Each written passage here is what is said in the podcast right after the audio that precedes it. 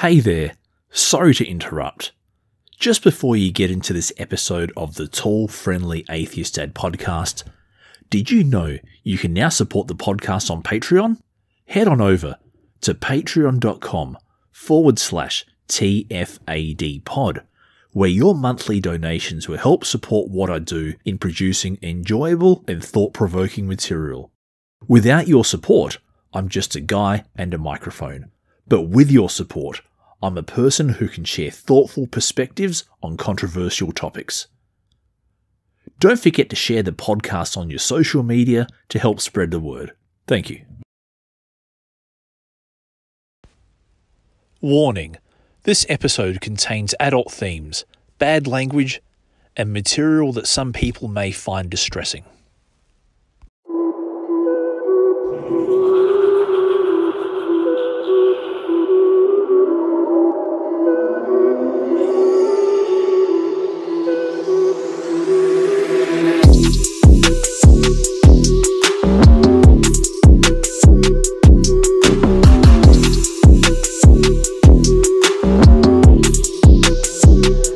Hello, this is Damien, the tall, friendly atheist dad. I hope you're having a great day, and welcome to the Tall, Friendly Atheist Dad podcast.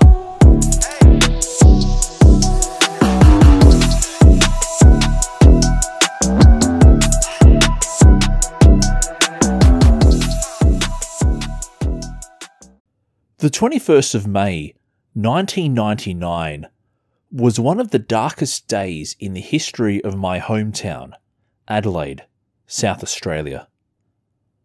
On that day, four men were apprehended for the murders of 12 people that took place over a seven year period. The murders would come to be known as the Snowtown murders, or the bodies in the barrels case, because towards the end of the seven year period, the perpetrators rented a disused bank building in the regional city of Snowtown to store the bodies of the victims in barrels of acid to hasten decomposure. This episode of the podcast is not a blow by blow account of what happened. If you want that, there are plenty of documentaries that pay particular attention to the details. But what I want to talk about is the culture that allowed those crimes to take place and my connection to it. Now, all of this is my opinion. I'm not a professional sociologist, criminologist, or whatever. I'm just a guy with an opinion, so take everything I say as that. In my opinion, the two biggest factors that allowed 12 people to needlessly die were social neglect and mental health issues. Social neglect. In a weird juxtaposition, numerous places in South Australia, and especially in the north of Adelaide, were named after either people in the United Kingdom, places in the United Kingdom, or named by immigrants from the United Kingdom who settled and purchased land in the area. Elizabeth, Salisbury, Croydon, Bowden, Peterhead, Ascot Park, Keswick, Erbray, Inglewood, a whole slew of them. The name Adelaide itself has British royal connections. which is then contrasted by the fact that a number of these suburbs and places named after seemingly beautiful locations in the United Kingdom are what we would call working class. In Adelaide, the further north you go, the more industrialised the area is, and the higher the disadvantage. The main road that leads north in Adelaide is called, somewhat imaginatively, Main North Road. It starts in the inner north, where you go through places like North Adelaide and Prospect, suburbs littered with multi million dollar homes on large blocks along tree lined streets. Go a bit further north to suburbs like Blair Athol and Enfield. Definitely not poor suburbs, but also not as nice as those suburbs closer to the city. Then, once you cross Grand Junction Road, you hit Pooraka and Parafield. Definitely blue collar territory and straddling the geographical epicentres of entrenched poverty in Adelaide. Then you get to Salisbury, Elizabeth, and Davoren Park, which to an outsider is like Willard walking into Kurtz's Cambodian refuge. And these are the areas where the lowest index of relative socio-economic advantage scores are concentrated on. We're talking about 40% youth unemployment, lower education outcomes, especially lower full time education participation rates, higher rates of substantiated child abuse reports, higher proportion of low income families, higher rates of intergenerational welfare dependence, higher rates of teenage pregnancy, higher proportion of blue collar slash industrial employment, and up to three quarters of low income households have children. In short, a whole lot of incredibly depressing statistics. This all fuels the fire of social neglect. People who are neglected in a socio-economic abyss with no reason and no means to get out, which perpetuates a cycle of abuse, hopelessness, and social disengagement. Why do I mention this? I may be displaying my conservative values here, but I believe the lack of strong social connection, unstable family situation, and absence of positive role models played a part. I don't believe, and I'm not saying that just because a child doesn't have a father means they're going to become delinquent. There are plenty of studies to refute and clarify that basic point.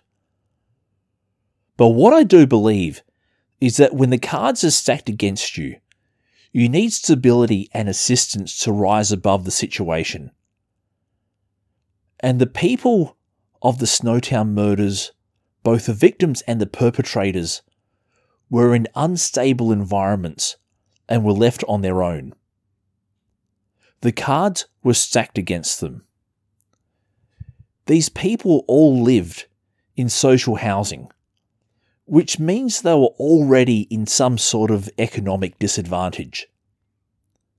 They all had lower education outcomes. There was a feeling of injustice, and maybe even a distrust of authority. One of the common themes in the background of the perpetrators was a visceral hatred of pedophiles and homosexuals, and a desire to dish out vigilante justice to them even on baseless suspicion. And drug addiction is involved as well. The general area of the northern suburbs of Adelaide have been neglected and derided for generations. As Jesus said in John 1:46, can anything good come out of Elizabeth? Now, the movie Snowtown which was based on the Snowtown murders, it didn't exactly portray the events accurately. Some artistic license was used. But what the movie did capture brilliantly was the lack of opportunity and the hopelessness felt by the people the story portrayed. The address given by the mum in the movie when she calls the police on the guy abusing her children is a real address and is only a few kilometres from the real address where most of the murders took place.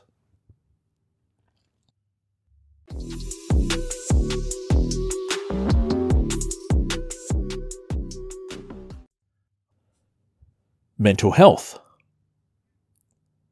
The next issue I believe was a factor in the case were mental health issues, particularly those related to childhood trauma.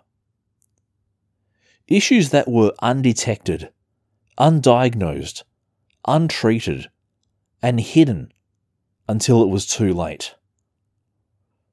Notwithstanding any underlying genetic factors, every single person charged with those murders was either abused as a child, were in toxic, unstable, and unhealthy relationships they couldn't escape from, or had underlying issues such as psychopathy. Combined with the aforementioned social disconnect, the whole scenario became a rolling car crash because we see in the available research that people who have been in things like out of home care, people who were sexually abused as children, people subject to bullying and other traumatic events, have a higher rate of interaction with the criminal justice system. What we also see is that positive and nurturing relationships with family, school, and community all act as protective factors with regards to criminal offending in later years. These people had very little of that. Now, obviously, not everyone who has mental health issues goes on to be a prolific criminal. And I'm not saying that people with mental health issues are criminals or should be treated with suspicion. But could a proper network where people are cared for, supported, not stigmatized, and given positive pathways to be healthy have prevented these atrocities from happening? I believe so. Now, hindsight is a wonderful thing. But I think we as society need pathways to be able to help those that ring alarm bells and in a way that preserves their dignity and their humanity.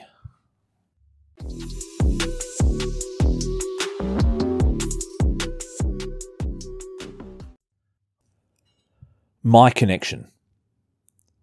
So, what is my connection to all this?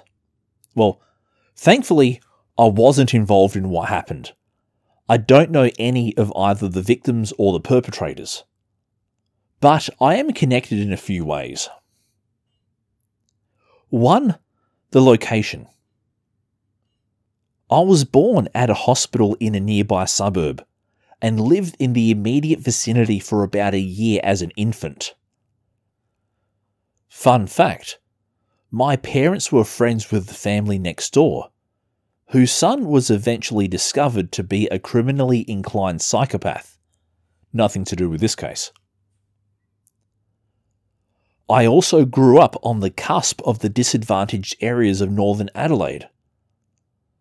Definitely urban and with decent amenities.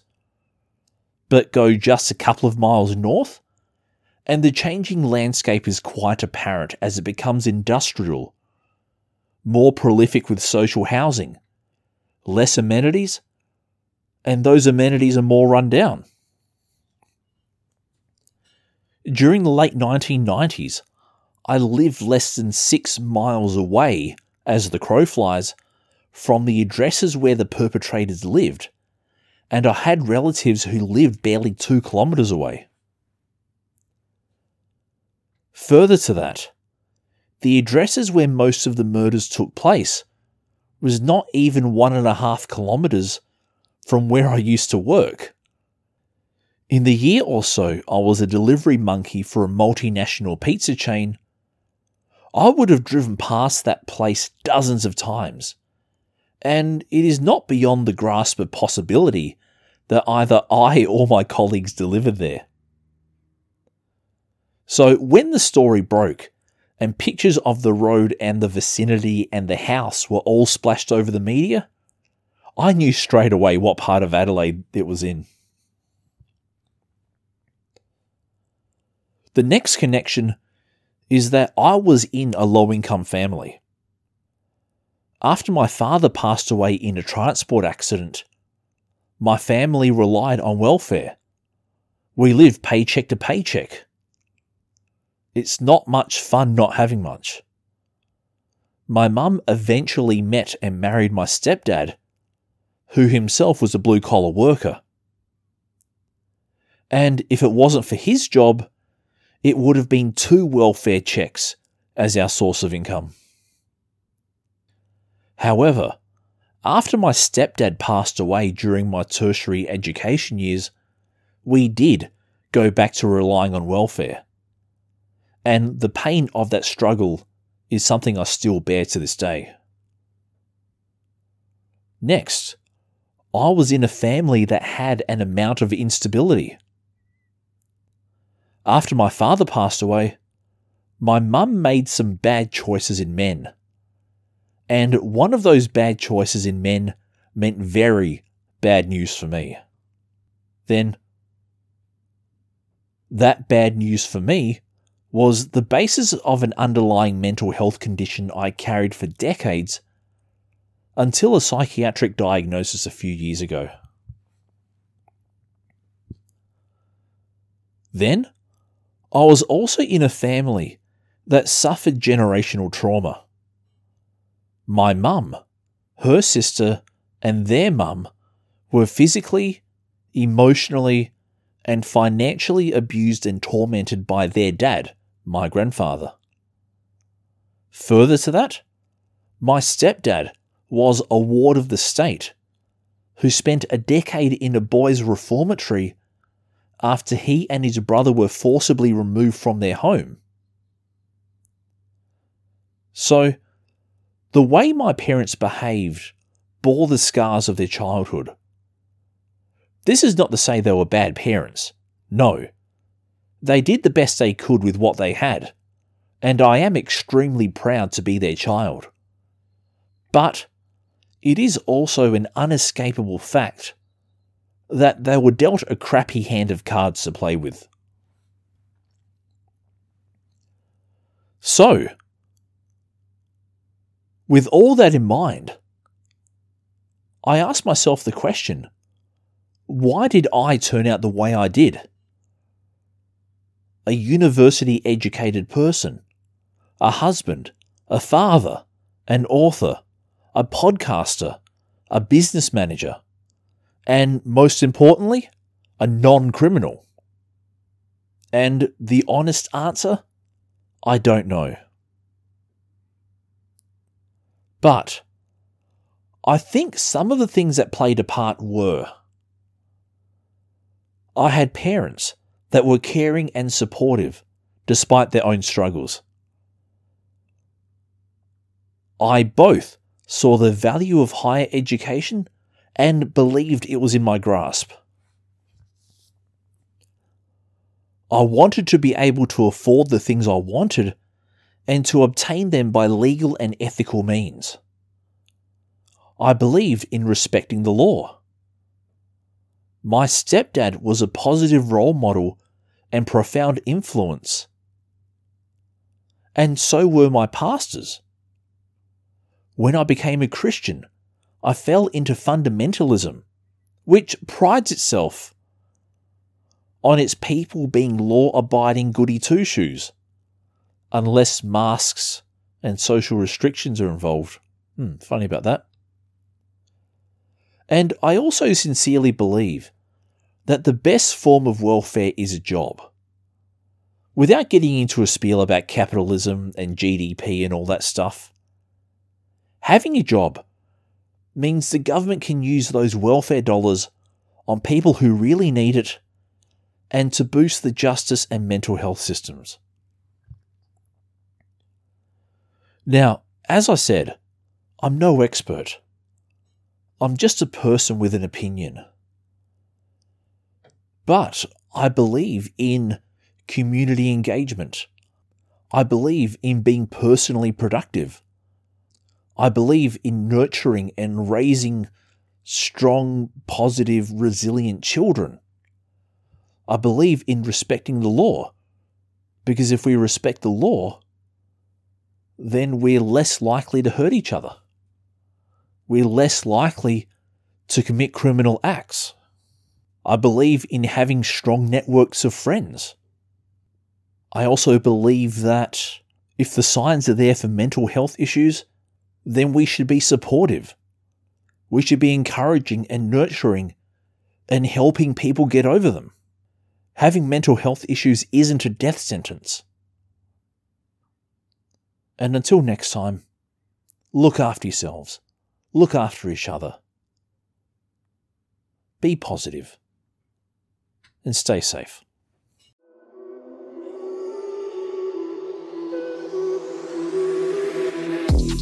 Thank you for listening to the Tall, Friendly Atheist Dad podcast. Have a great day, have a great week. See you next time.